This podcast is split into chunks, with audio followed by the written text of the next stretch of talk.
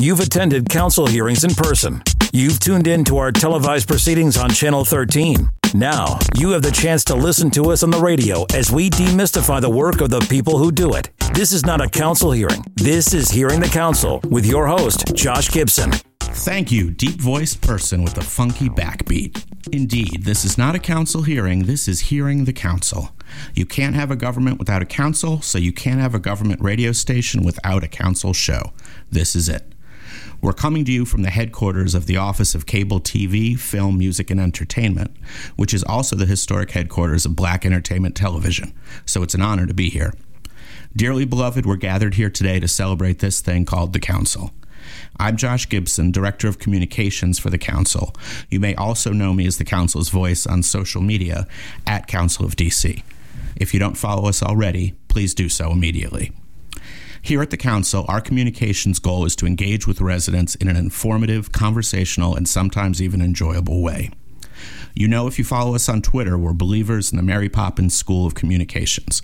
A spoonful of sugar helps the medicine go down. We want to make it easy for average residents to understand what the Council does. We're demystifying our work and the people who do it. Remember, the DC Council is just like your workplace, except with a dais. On the show, we'll try to keep things light, offbeat, informal, and interesting. You'll learn about policy, learn about people, learn about history, and learn about the institution. So now, without any further ado, let's welcome our guest today, Ward 6 Councilmember Charles Allen. Thanks so much for having me. No, thanks for being generous with your time and coming. I'm looking forward to it. Uh, now, let, us start at, at, what seemed to me a, a glaring point that required uh, conversation. you are one of that famous subset of people who has two first names, as your last name could also be a first name. I didn't figure that out until maybe high school or college, because to me, Allen is a last name and um, people would start calling me my last name, and then I got very confused, and uh, and then I realized that many people thought that I had a double first name, eventually because they'd say Charles Allen, and what's your last name? And I'd say, well, but it's Allen, and um, and then I figured it out. Right, it was like a terrible Abbott and Costello routine. People still call me Charles Allen, um, so I get the double name. I bet, I bet now because there's actually a meme of people with two first names, and the meme basically says, "Don't trust anyone with two first names." So I'd like to know where you come down on that. I clearly trust, clearly trust, but I guess inadvertently I've continued this. Uh, our daughter has two first names as well. Um, her name is Cora Neal, and then she has a middle name Elizabeth, last name Allen. Um, so I guess we just continued and ran with that two name idea. Right. Actually, I was coming at it from a different direction um, because you're married to a Geordie mm-hmm. and you have kids named Cora Neal and Everett. Mm-hmm was this sort of a rebellion against having sort of traditional humdrum English names? It, it seems like you have a hunger for non-traditional names now, or is that purely accidental? I think it's a it's a beautiful combination of some family names and um, and so my but we also just do it different. So my daughter has two first names and then a middle name, and our son has one first name but two middle names. Gotcha. We gotcha. just have too many names to fit in there. That's okay. the short version.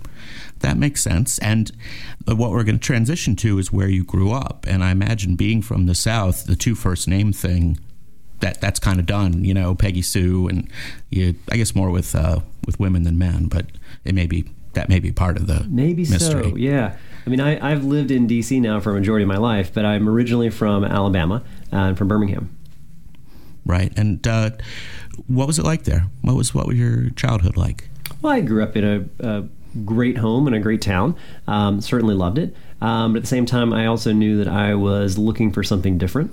And um, and so, as much as I had a great network of friends in high school, um, when I graduated high school, I I left um, and went up to college. Uh, did go back to Birmingham for a master's degree at the University of Alabama for a uh, master's in public health, uh, but then quickly came to DC, um, fell in love, and knew that this was my home. Gotcha. Um, did you have any leadership roles uh, growing up, or is this something that came uh, came late in life? Um, I remember running for president of um, the math club, I think, in high school, and being utterly surprised that I won. Um, that might have been one of the first times. I was also very active in uh, Boy Scouts growing up, and so I was uh, the senior patrol leader and was one of the, the youth leaders there. Um, but um, but yeah, it's it wasn't necessarily always intentional, but I guess I've in many different ways found different roles um, of being asked by my peers to, to help provide a little bit of leadership. And after being president of the math club, council member must be a bit of a letdown. It's I mean it's been all downhill from there, clearly. Yeah, but you get to throw a little math in, particularly at budget time, so uh, keeps you keeps you sharp. Exactly. I, I can I can try to do a little bit of long division when necessary. Excellent. Uh, the other thing that I noticed was uh, you had a, a, really strong health background, a mm-hmm. very deep health background, and I actually found out that you were an EMT. Yes. For a time. Talk a little bit about that. Yeah, I I had thought that I was going to go be a doctor. Um, so I actually have um, I studied biology in college. I um, had even prepared and taken the MCAT. I spent years as a uh, surgical tech. So I worked in high school and college. Um, I was a surgeon's assistant. So I I would scrub into surgeries. I have done a lot of surgeries. Um, then I was a, a, trained EMT as well.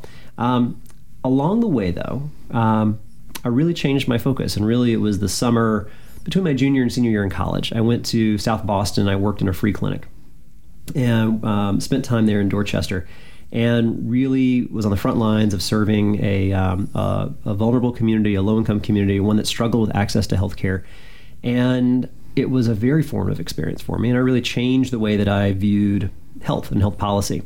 And so I had already taken the MCATs and was thinking that's where I was going to go is go towards medical school. And I actually shifted gears that summer and started researching public health schools. And I decided to go get a master's in public health instead. Um, fell in love with both epidemiology and public policy, kind of merged the two of those. And then um, I really realized that if the way that I want to make the best impact as possible, I want to help as many people as possible. And so I got attracted to come here to the District of Columbia, got a fellowship, and first worked for the federal HHS for uh, about a year and a half, um, and found that I did not like working for the federal government. It was um, it was like an aircraft carrier trying to turn on a dime, and it wasn't very fulfilling professionally as well. But I'd fallen in love with DC, so I switched gears, became the policy director for the DC Primary Care Association. Um, and for folks that remember, this was a time when DC General was closing. We were trying to help stand up all of our PBC clinics into nonprofit health centers, um, shoring a lot of them up financially for the uh, patients and clients they serve. We were expanding our Medicaid program, so I helped write a lot of our Medicaid expansions helped create the DC Healthcare Alliance, um, in particular, helping make sure our undocumented neighbors um, had health insurance. And that's how I got involved with the council. Uh, my, my first foray for a couple of years in the council was I sat on the other side of the dais, testifying at the council at legislative hearings and budget hearings and oversight hearings, trying to get the council to do the right thing. Now we're gonna, definitely going to come back to that, but I want to go kind of a couple anecdotes back. First of all, how to go over with your family when you went from possibly being a doctor to being in public health. There, you know, it's clearly a drop in earnings, and I think all parents secretly in the back of their head uh, want their kid to be a millionaire. Was, it, was that was your family big into public service and it went over easily, or? If they had any concerns, they sure didn't express them. Um, they Bless were very, very supportive of um, of whatever I was looking to do, um, and so um, yeah, I had no problems. They they were very supportive of making that switch, and um, and, and have always been very supportive of that. Gotcha. Now on the EMT front. Mm-hmm. I there's any number of reasons I could never do that job, but I think the number one reason would be the emotions of watching the emotions of the family members dealing with the injured people. Mm-hmm. Um, I just think that would break me. I like I can't watch an ER episode where they're pretending to be sad about someone being injured or, yeah. or God forbid dying. How can you be surrounded by that and uh, not have it affect you? I think if you were to talk to um, health professionals, medical professionals um, from the front line through the nurse, through the doctors. Um, you're you are able to tap into something that recognizes you you are in a moment where you're trying to help save someone's life, improve their health, um, and you have a job to do, and so that's that is what you focus on. Um, I think what prepared me for uh, my my EMT experience was actually working in um, the surgical suite in hospitals for several years. Um, it was an odd job, but I would be the guy who would first go up and get the patient who was coming in for a surgery, everything from um, very complicated spinal surgeries uh, to hip replacements, knee replacements. Um, I have done a lot of uh, appendectomies. Um, I would go into the room and I would be with the family. And frequently, I would be in a room where um, before someone was going to head into surgery, they want to take a moment to, to pray. And so I would sit there, and in many cases, even would hold hands with a family um, as I'm about to put them on the gurney to take them down, and um, and see the emotion and experience the emotion of a family for a member of their family about to go into a surgery. Um, and then I would be the person who would bring them down to the surgical suite, get the room ready. Um, occasionally, that same patient would have a little bit of a quizzical look as they would then watch the same person that had just picked them up on the gurney um, now scrubbing in to the surgery. But luckily, that's about the time the anesthesia would kick in. And so um, it worked out pretty well that's that's their last thought. Is the uh, the, the, valet is going to be uh, performing surgery exactly, on exactly. them. Uh, it's interesting. It seems like there's a fair number of council members who come from a health background. You know, I'm thinking Vincent Gray is from a health background. David Grosso had a time in, in the insurance industry. Jim Graham. Mm-hmm. How how do you explain that? I, I can't think of another field that had that many people come come from it. Well, I think when you view health as a right, uh, not a privilege. Uh, when you when you come at that job, I'm not surprised that you also have a strong sense of public service and of trying to help serve others and try to expand this thing, healthcare, that you believe is a fundamental right. Um, you know that background has helped me obviously in my job. Um, I'm I don't chair the committee on health, for example, but I, I work very closely with um, Mr. Gray right now, who is. Um, but it's helped me, for example, when we were watching President Trump and Congress try to uh, repeal the Affordable Care Act. Um, it helped me know what the right thing to do was to make sure that um, we wrote the Affordable Care Act into our local law. So we just went ahead and said, hands off. You guys want to try to take this away, we'll stop you before you even can. And uh, in particular, all of those benefits that are there for women's health and the protections for women's health um, that was written into the Affordable Care Act, um, we just went ahead and grabbed it. And I, I, I knew to do that from my healthcare experience and seeing the threats to whether it's health access, health insurance, trying to make people pay uh, huge amounts of money for what should be their right. Um, I think it helped me, but it also didn't help my colleagues. When I turned to them to say, this is the right thing to do and I need your help, every single one of them came on board and supported that. How, how would you say that, that either Ward 6 or the district as a whole is doing as a patient? uh, I think there are both signs of encouragement and signs of worry. Um, you know, I, I do think of obviously I'm going to be um, self interested from a Ward Six perspective. I think Ward Six is the best ward in, in the whole city, and um, but at the same time, I think Ward Six is probably your best snapshot of the city. You know, it's the only ward that touches all four quadrants, a huge diversity of neighborhoods and people, and if you want to look at what's going right in the city, um, you can look to Ward Six, and if you want to look to the areas of concern, you can look to Ward Six. So we have um, immense gains in education, and we've got you know families and students that are having more and more confidence in our public school system. Um, you look at um, the increase in affordable housing. Ward six is actually leading the way. We've built more affordable housing and more homes dedicated for families earning 30, 50, 80 percent of AMI and below um, in Ward six and the other ward. Um, there's just two snapshots, but those are really good things.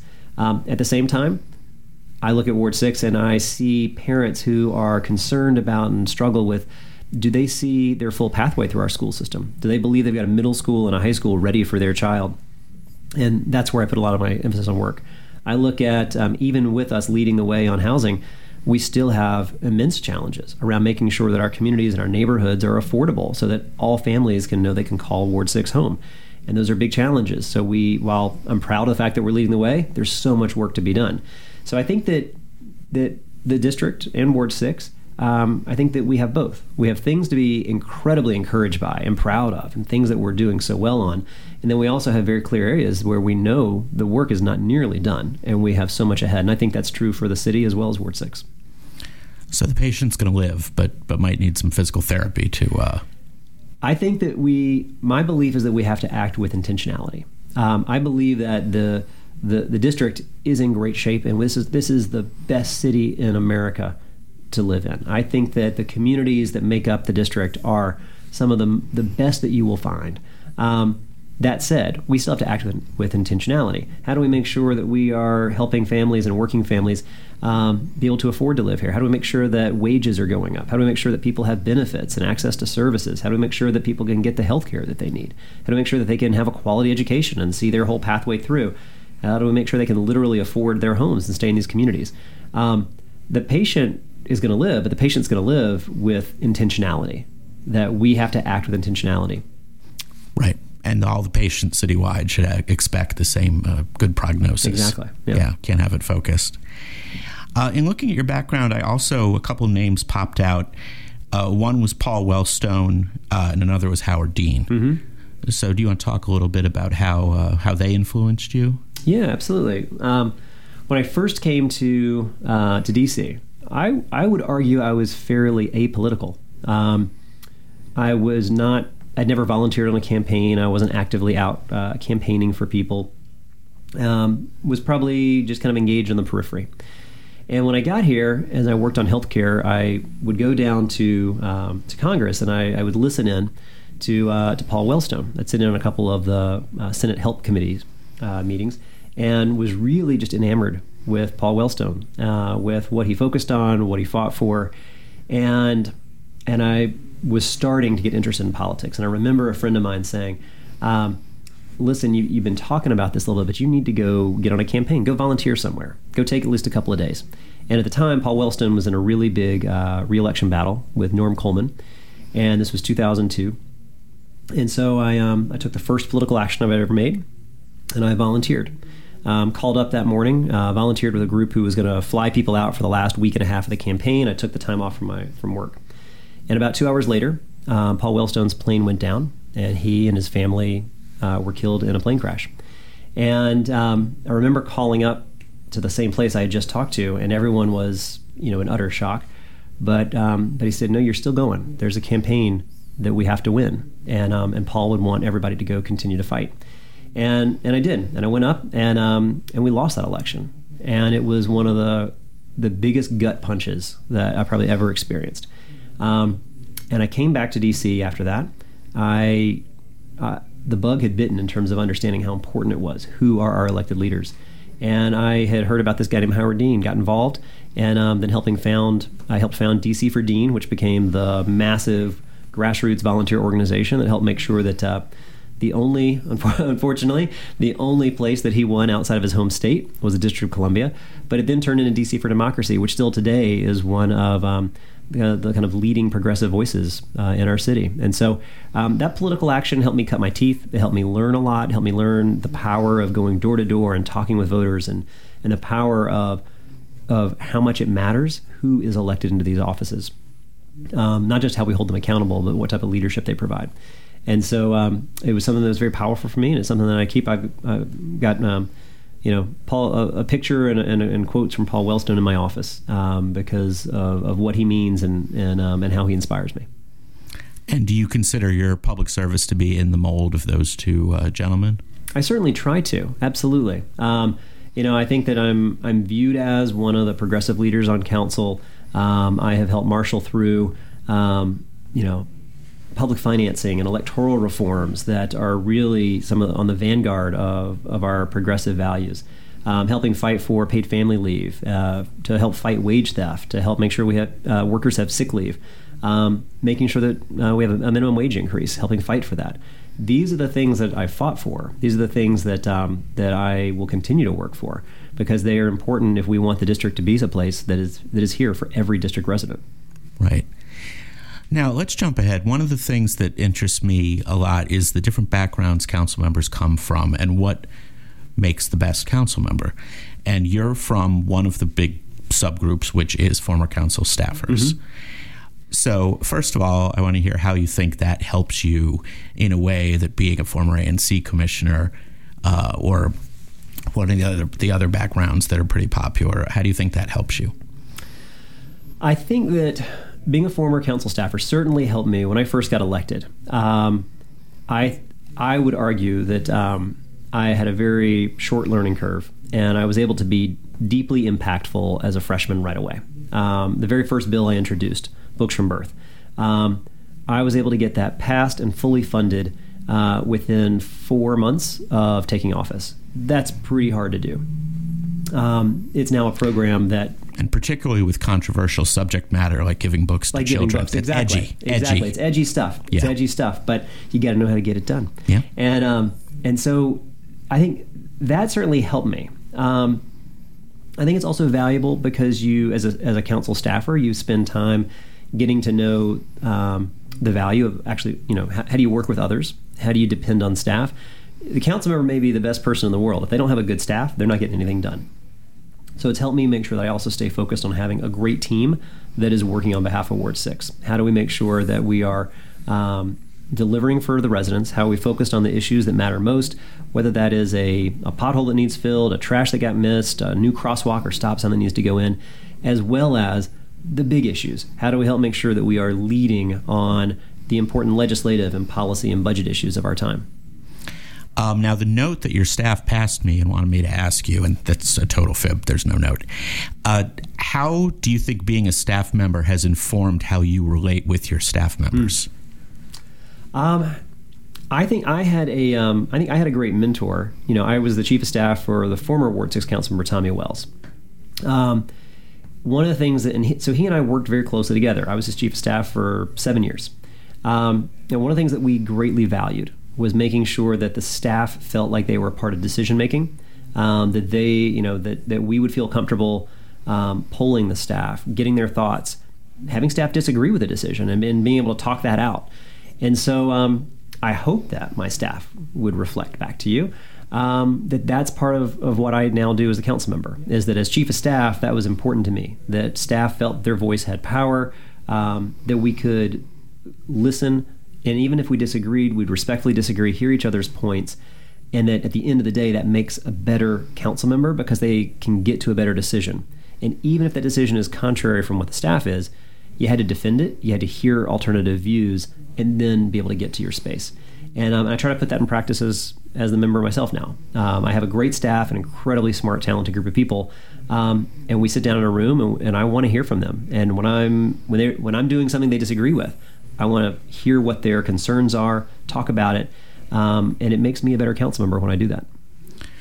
The other uh, sort of unique element of your past and present role is that your former boss has testified before you when you were on the council.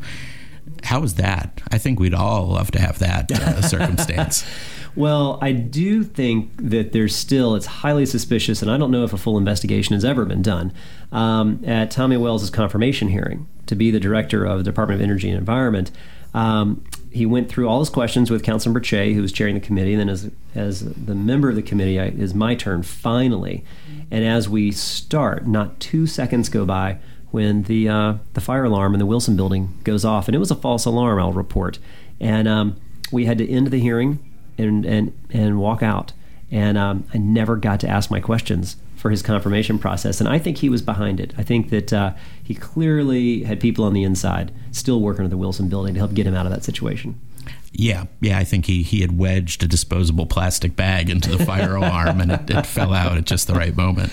Exactly. Or maybe a nickel that he got from turning in. you or know. he had their, you know, they have a, a flock of uh, bald eagles, is what I understand, and so he can have them fly like Right. a like a carrier pigeon, and probably came and just pulled the alarm.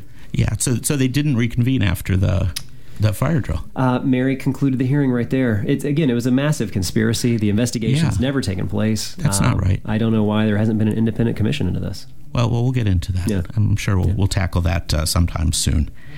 Um, you're too good to be true. Handsome guy, beautiful family, super smart, butt kind of staff. Uh, you know, you're you're you're just sort of like you know Eagle Scout. You're kind of Mister All American.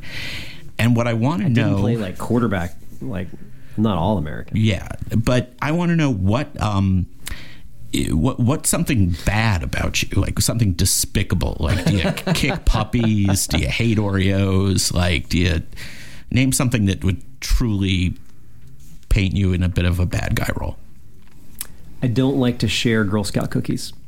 Um, if you give me a box of Thin Mints, I'll probably eat both both sleeves in about five minutes flat, and I'm not going to share them. Yeah, that's but that's probably do- human nature. I would do the same with Samoas too. Okay, if you would actually like consume a Girl Scout, like that's the kind of No, caliber of information Yeah. that I'm looking for. No, I, I try to restrict it to the cookies. So you're, you're not. I thought maybe the beard. I thought the beard was sort of a a cry for help. I need to have something bad. The Girl Scout cookie thing isn't doing it. that was Uh, just pure laziness. When my um, when our son was born, um, I stopped shaving.